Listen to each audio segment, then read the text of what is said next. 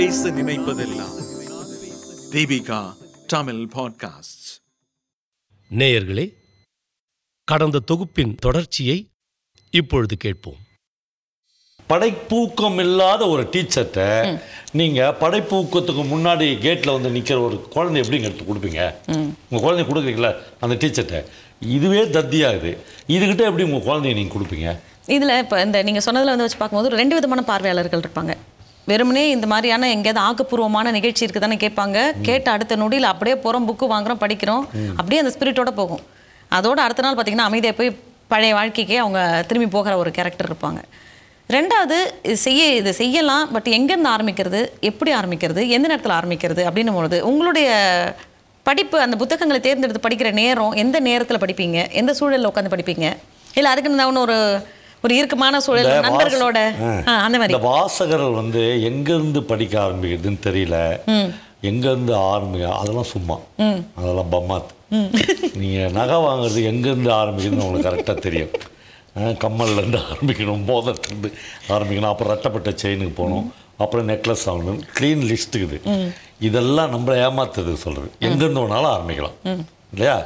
எங்கே வேணாலும் ஆரம்பிக்கலாம். ஒன்று ரெண்டாவது நான் படிக்கிற சூழல்ல நான் வந்து ஓ படிக்காத காலங்கள் இதில். அது வந்து என் லைஃப்பில் இருந்த காலங்கள் தான். படிக்க முடியாத போன காலங்கள். ஆனால் படிக்க முடியாது நீங்கள் அப்படியே தொடர்ச்சியாக படிச்சுனே இருக்கிற சார் இல்லை. பிரேக் நிறைய வரும். மூணு மாதம் நாலு மாதம்லாம் ஒரு எழுத்தை கூட படிக்கவே முடியாது. அது வந்து மனநிலையை பொறுத்தது. அப்போ ஒரு பயங்கரமான மனநிலை இருக்கும். ஆனால் நான் அதை யோசித்து பார்ப்பேன். எப்பயுமே அது லௌகீகம் பொருட்டு கிடையாது. எங்கள் வீட்டில் பய கடுமையான பொருளாதார நெருக்கடி. அரிசி வாங்க கூட காசு இல்லை. என்ன தினம்பு இலக்கியம் படிச்சுன்னா தான் அப்படி கிடையாது. வேற மாதிரியான மன நெருக்கடிகள். அந்த பீரியடில் நான் படிக்காமல் இருப்பேன். ஆனால் என்ன நான் வேண்டிக்கோன்னா ஏதாவது ஒரு இன்சிடென்ட் நடந்து இது பிரேக் ஆகிடணும் மறுபடியும் நம்ம படிக்கணும். நீங்க படிக்க தேர்ந்தெடுக்கிற நேரம் இரவு நேரம் இல்லை வந்துட்டு அந்த மாதிரி ஏதாவதா? இல்லை எப்பெல்லாம் உங்களுக்கு மூடு இருக்குதோ அப்போ எடுத்து வச்சு படிப்பீங்க? ஆமாம்மா. நீங்கள் படிக்கிறதுன்னு ஒரு நேரம் ஒதுக்கக்கூடாதுங்க. நீங்கள் என்னன்னா நீங்கள் வாக்கிங்க்குன்னு ஒரு நேரம் ஒதுக்கலாம். சாப்பிட்றதுக்குன்னு ஒரு நேரம் அதுவே எனக்கு எனக்கு உடன்பாடு இல்லை அதெல்லாம். இந்த காலையில் எழுந்துச்சி பனியன் போட்டுன்னு ஷூ போட்டுன்னு அப்படியே சுகர் நடக்கிறாங்கள எனக்கு அதெல்லாம் என்னன்னா அதெல்லாம் நடங்க வேணாம்னு சொல்ல. நான் டாக்டருக்கு எதிரெல்லாம் பேசுகிறேன் என்னமோ இவன் வந்து தேச சேவை செய்கிற மாதிரி செய்கிறாங்க காலையில் அஞ்சு மணிக்கு எழுந்துச்சு சார். அப்படியே பர்ஃபெக்ட் வாக்கிங் அருகம்பூல் ஜூஸ் குடிப்பேன் சார். அவனுக்கு சுகர் எவ்வளோ ஆகுதுன்னா முந்நூற்றி எண்பது இருக்குது அவனுக்கு எல்லாமே தான் இருக்குது. நான் அப்படி சொல்ல.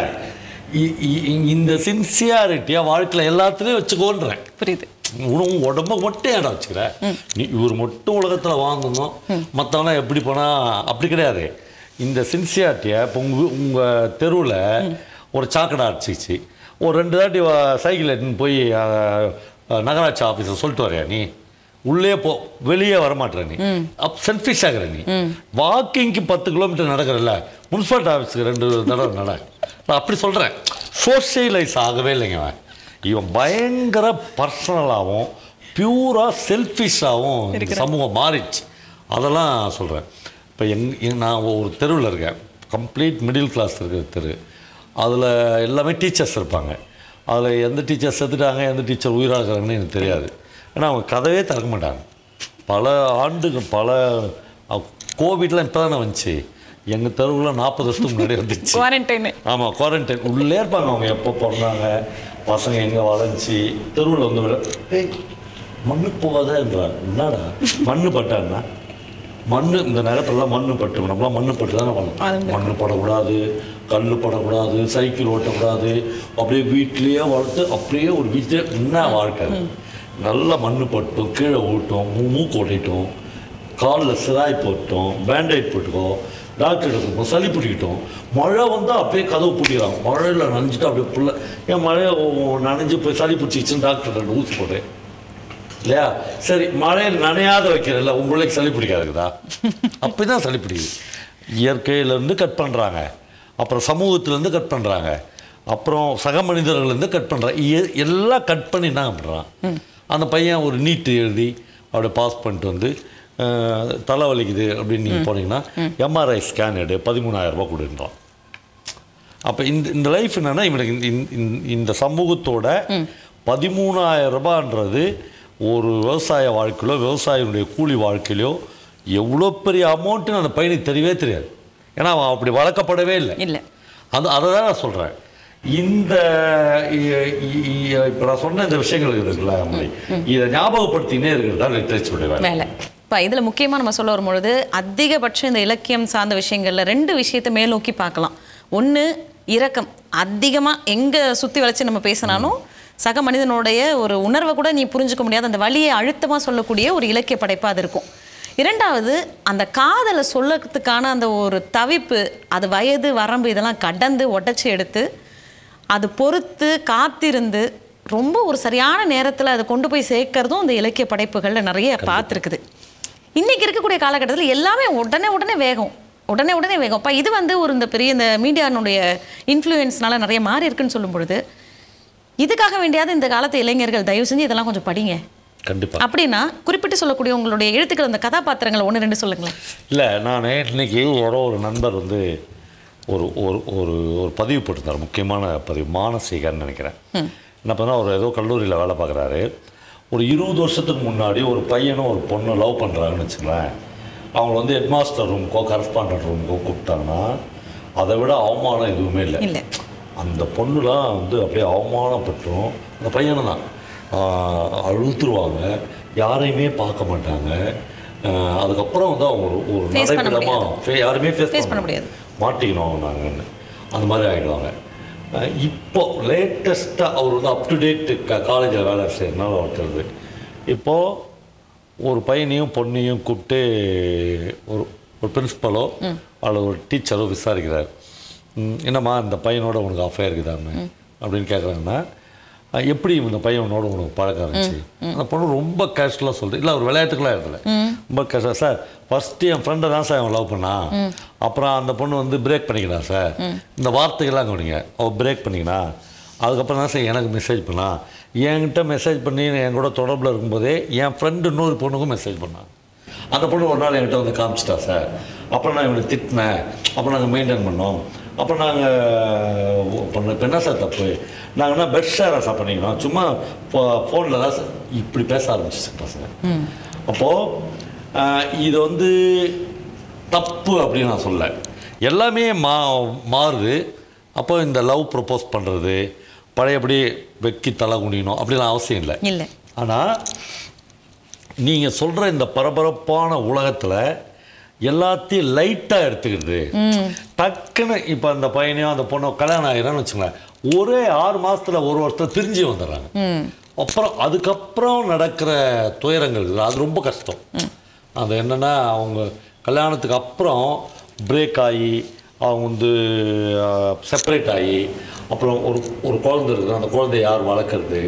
அவன் பேசாமல் போயிடும் அந்த பொண்ணு போயிடும் இப்படி இந்த அவசரங்கள் இருக்குல்ல இதுல இந்த குறிப்பிட்ட இந்த அம்மா வந்தால் ஆமாம்மா. ஐயோ அந்த அம்மா. வந்தால் மரப்பசு. மரப்பசு. எல்லாத்தையுமே நீங்கள் இதுக்குள்ளே போகிறது ஜானகிராமலாங்க இந்த இருபத்தோராம் நூற்றாண்டினுடைய நம்முடைய மிகப்பெரிய டீச்சருங்க. அவன் வந்து வேற லெவலில் தான் யோசிச்சுக்கிறான். அதாவது எனக்கு இப்போ எழுதுறதுக்கு தைரியம் வரக்கூடாத பல விஷயங்களை ஜானகிராமன் நாற்பது ஐம்பது வருஷத்துக்கு முன்னாடி எழுதிட்டார். இந்த அம்மணின்ற கேரக்டருக்குல்ல இன்னைக்கு கூட யாரும் அம்மணி வந்து எந்த ஆண்களை பார்த்தாலும் கையை புதைச்சிக்குவா அவள் உலகத்தில் உள்ள எல்லா ஆண்களையும் கட்டி பிடிச்சிக்கணும்னு தோணும். எல்லா ஆண்களோடையும் வாழணும்னு தோணும். அப்போது ஒரு பெண்ணுக்கு அப்படியான ஒரு மனநிலை இருக்குல்ல அல்லது அப்படி ஒரு மனநிலை உள்ள பெண்ணை ஒரு கேரக்டராக வச்சு எழுதணும்னு ஒரு ரைட்டர் தோணுறேன் கிரேட் இன்னும் இன்னும் ஐம்பது வருஷத்துக்கு இன்னும் நூறு வருஷத்துக்கு அம்மணி ஒரு பெரிய மாடலாக அப்போ இந்த இந்த இதெல்லாம் பார்த்து வந்திருக்கும் பொழுது ஒரு ஒரு பெண் ஒரு ஒரு ஆணை பார்க்கும் பொழுது இல்லை ஒரு ஆண் ஒரு பெண்ணை வந்து ஒரு காதல் பார்வையில் பார்க்கும் பொழுது இந்த இடத்துல கொஞ்சம் நிதானிங்கடா தம்பிங்களா? காதலுங்கிறது இது இல்லை அப்படின்னா நீங்கள் உங்களுடைய இந்த இந்த இலக்கிய அனுபவத்துல என்ன சொல்லுவீங்க? இல்லை இலக்கிய அனுபவத்திலேருந்து கொஞ்சம் நிதானிங்கடா தம்பின்னு நான் சொல்ல மாட்டேன். நீங்கள் சொல்லலாம். டீச்சர்ஸ் டோன் வேற. படைப்பாளிகளுடைய டோன் வேற. இப்போ பிரபஞ்சம்லாம் சாகிறதுக்கு முன்னாடிலாம் கல்யாணமே பண்ணிக்காதீங்க. லிவிங் டுகெதராக இருங்க. எவ்வளோ நாள் முடியுமோ அவ்வளோ நாள் வாழுங்க. உங்களால் வாழ முடியலன்னா பிரேக் பண்ணி போங்க அப்படிலாம் சொன்னார். ஐயோ இவரெல்லாம் கலாச்சார எதிரி அப்படி இப்படின்லாம் கத்துனாங்க. ஆனால் அவர் சொன்னது நடந்துச்சோ இல்லையோ அதான் நடக்குது. நிறைய பேருக்கு அதான் நடக்குது. அப்போது ஒரு இலக்கியவாதி வந்து அதை ஈஸியாக வந்து கிராஃப் பண்ணிக்குவான். அதை ஈஸியாக சொல்லுவான். இந்த தம்பிங்களா இதெல்லாம் வேணாண்டான்னு சொல்கிற டோன் வந்து டீச்சர்ஸ் டோன் அந்த டோன் வந்து ரைட்டருக்கோ ஸ்டோரி டெல்லருக்கோ வேணாம்னு நினைக்கிறேன். ஓகே.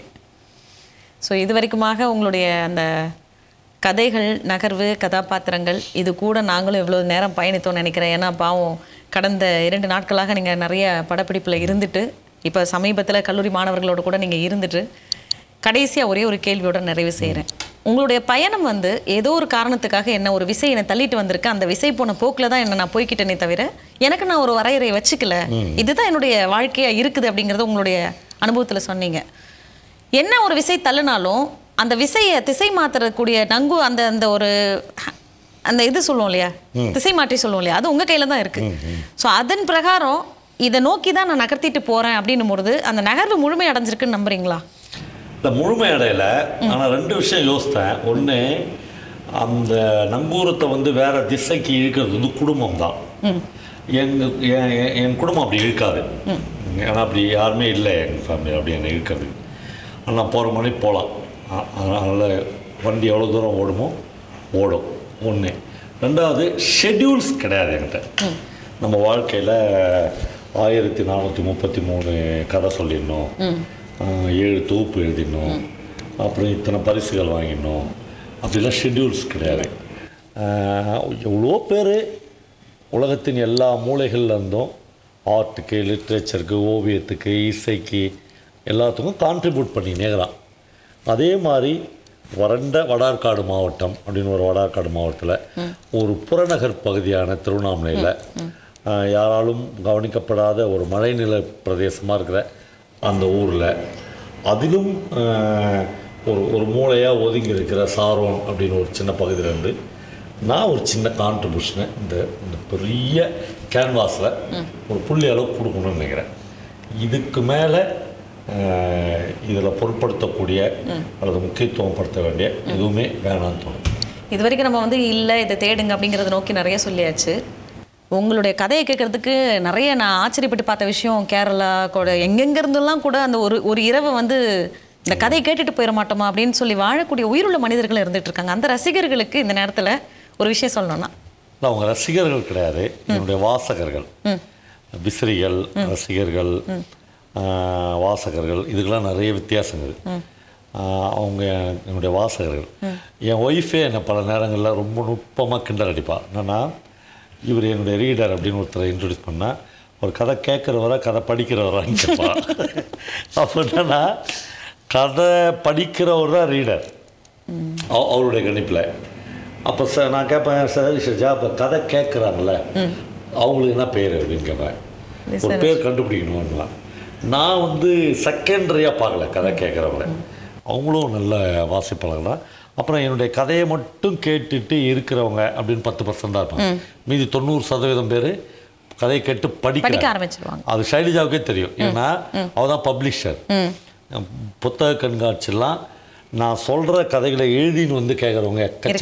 இருக்கிறாங்க. நூற்றுக்கணக்கில் இருக்கிறாங்க. இப்போ உதாரணத்துக்கு ஜெயமோகன் எழுதுகிற மாயப்பொன் கதை வேணும்.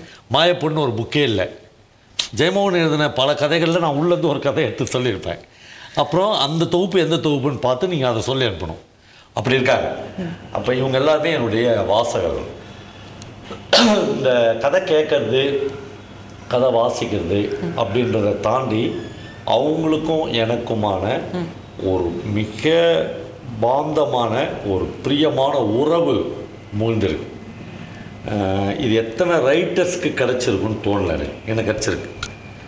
நான் வந்து ஒரு ஜவுளி கடைக்கு போய் ட்ரெஸ் வாங்கி அஞ்சு வருஷம் இருக்கும். எனக்கு வந்து நூறு சட்டைகள் இருக்கும் எல்லாமே என்னுடைய வாசகர்கள் வாசகிகள் வாங்கி கொடுத்தது தான். அப்புறம் என் ஒய்ஃபுக்கு அதே மாதிரி. அவள் ஜவுளி கடை அவளாம் சொல்லுவாள் நான் காலேஜில் படிக்கும் போதெல்லாம் போவா. ஒரு ஒரு தாவணி ஒரு பாவாடை தான் இருக்கும். அதை துவைச்சி போட்டு காலேஜுக்கு போக முடியாத இருந்தேன் இப்போ வந்து எனக்கு ரெண்டு பீரோ நிறைய ட்ரெஸ்க்கு தருவார்.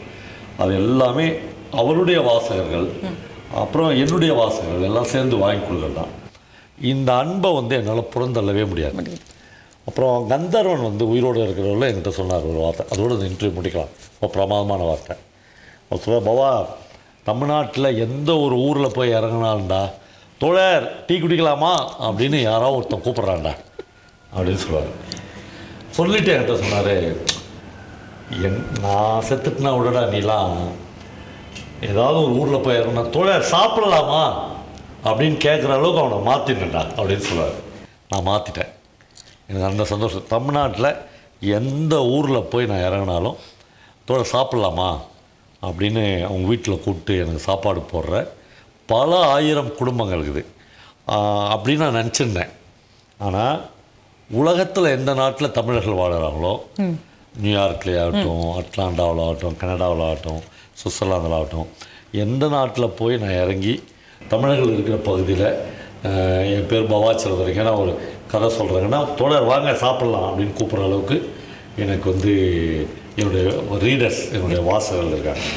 அப்புறம் இதுக்கு மேலே ஒரு மனுஷன் இன்னும் வேணும் அப்படின்னு கேட்குறது கொஞ்சம் பேராசை தான் இன்னும் எனக்கு இதோட நிறுத்துறதுக்கோ இல்லை முடிக்கிறதுக்கோ மனசில் இருந்தாலும் உங்களுடைய நேரத்தினுடைய மதிப்பு தெரிஞ்சு உங்களை வந்து விடை பெற அனுமதிக்க முடியாமல் நாங்கள் வந்து இதை வந்து நாங்கள் இதோட நிறைவு செய்யணும்னு நினைக்கிறோம். உங்களுடைய எல்லா விஷயங்களும் எங்களோட ரொம்ப இயல்பான உங்களுடைய உங்களுக்கே உரிய ஒரு துணியில் ரொம்ப அழகாக அதை கொண்டு போய் ஏறக்குறைய கொண்டு போய் சேர்க்க வேண்டிய தகவல்கள் சேர்ந்திருக்கும் அப்படின்ற ஒரு நம்பிக்கையோட நன்றி சார் நன்றி.